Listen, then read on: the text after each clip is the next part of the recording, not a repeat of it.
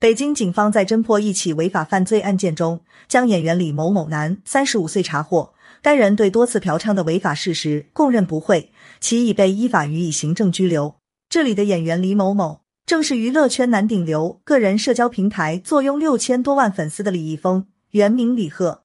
此前，多家平台其实已经事先收到风声，并采取了一系列针对劣迹艺人的举措，对他本人及其作品进行处理。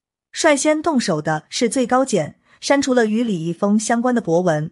接着，金鹰奖和华鼎奖也删掉了李易峰的相关信息。动静最大的是央视总台的中秋晚会，在播出前紧急将李易峰的表演舞台《但愿人长久》整段删除。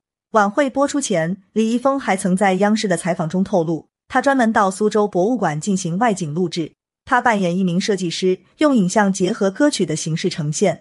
当时还曝光了一部分他的现场拍摄花絮，不过他的这段表演在中秋晚会上直接被剪掉了。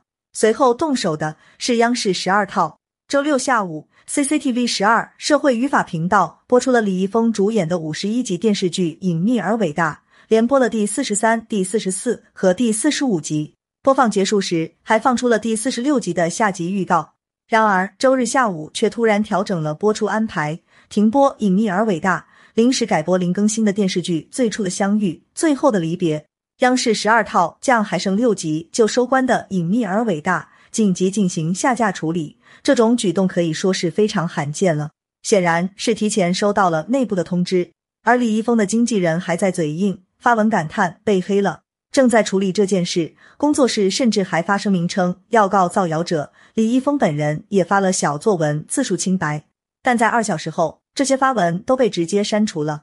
在北京警方的通报正式发出后，以往和李易峰有商业合作的各大广告商金主也纷纷跟上列队宣布取消合作，也有部分商家在通报出炉前就已经官宣终止合作了。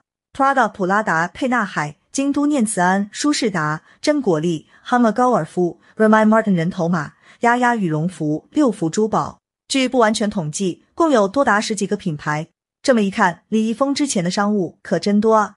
不过话说回来，李易峰翻车这事其实早有预兆，只是一直以来都被强大的团队和粉丝们帮他掩护过去了。早在二零一八年，就有网友扒出李易峰的一张浴袍照，拍摄于泰国苏梅岛。并通过地图、地形、酒店布局、房内装修等细节，确定当时他正和一名叫弯弯的网红住在同一栋别墅里的。据称，由于李易峰和弯弯的生日都是一九八九年五月四日，所以弯弯一直隐晦的称呼李易峰为“五四先生”。他发布的约会时间都能和李易峰的行程对上。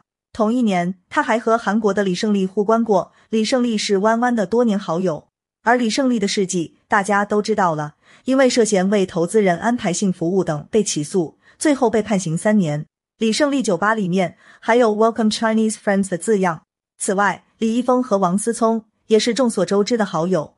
在这些花边新闻之外，李易峰和绯闻女友方安娜也已经数次被拍到共同回到酒店住所等，但两人一直否认恋情，只对外宣称是老了以后各自的孩子们要一起玩耍的好朋友。再往前回溯，早在二零一六年。李易峰就曾因交通事故后逃逸，被央视新闻点名。当时，李易峰于凌晨近三点开着一辆兰博基尼撞上了北京朝阳区大郊亭桥下的桥墩，直接把泄水管给撞坏了。事发后，他没有报警就离开了现场，直到回国后，他才主动到公安机关说明情况。而且，他的豪车那时还是过期的临时号牌，存在未悬挂车牌的情况，一共违反了二项法规，被记二十四分。最后被处以罚款一千八百元，记十二分；两百元，记十二分，并承担桥墩及泄水管的全部维修费用。目前，李易峰的更多黑历史还在被曝光的路上。有网友曝光了李易峰二零二一年的照片作为证据，称其不止嫖娼，还有选妃的行为。看他一本正经的样子，仿佛在研究什么重要的视频，但放大后发现，他正在观看的其实是三级片。网友曝光李易峰黑历史，现在再回看。在警方的通报面前，李易峰及其团队之前的辟谣都显得无比可笑。不超越道德底线，不触碰法律红线，是每个人的基本准则。公众人物更要以身作则。但在出事后，他们想的却是要如何大事化小，小事化了，还在试图通过种种手段掩人耳目。这下终于求锤得锤，彻底凉亮了。